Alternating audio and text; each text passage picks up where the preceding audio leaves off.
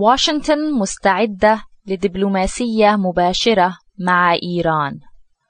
أعلنت السفيرة الأمريكية الجديدة لدى الأمم المتحدة سوزان رايس استعداد بلادها للانخراط في دبلوماسية مباشرة مع إيران بشأن الملف النووي بشرط تنفيذ طهران لقرارات مجلس الأمن الدولي التي تطالبها بوقف تخصيب اليورانيوم.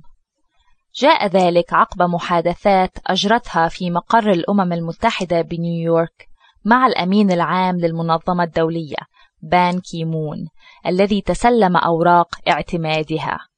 وقالت رايس في تصريحات للصحفيين نتطلع إلى ابتهاج دبلوماسية نشطة تشمل دبلوماسية مباشرة حيال إيران.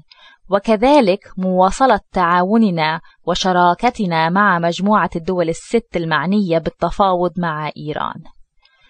يشار إلى أنه في عهد إدارة الرئيس السابق جورج بوش رفضت واشنطن مرارا إجراء محادثات مباشرة مع طهران بشأن الملف النووي وإن كانت قد أجرت محادثات مباشرة بشأن الوضع الأمني في العراق وقالت رايس للصحافيين لا نزال قلقين بشدة حيال التهديد الذي يشكله البرنامج النووي الإيراني على المنطقة والولايات المتحدة والمجتمع الدولي برمته وأضافت أنه ستتم دراسة الإجراءات الضرورية لمواصلة الضغوط على طهران لوقف برنامجها النووي.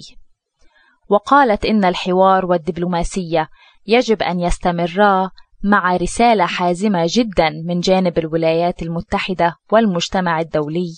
مفادها أنه ينبغي أن تلتزم إيران بواجباتها التي حددها مجلس الأمن الدولي.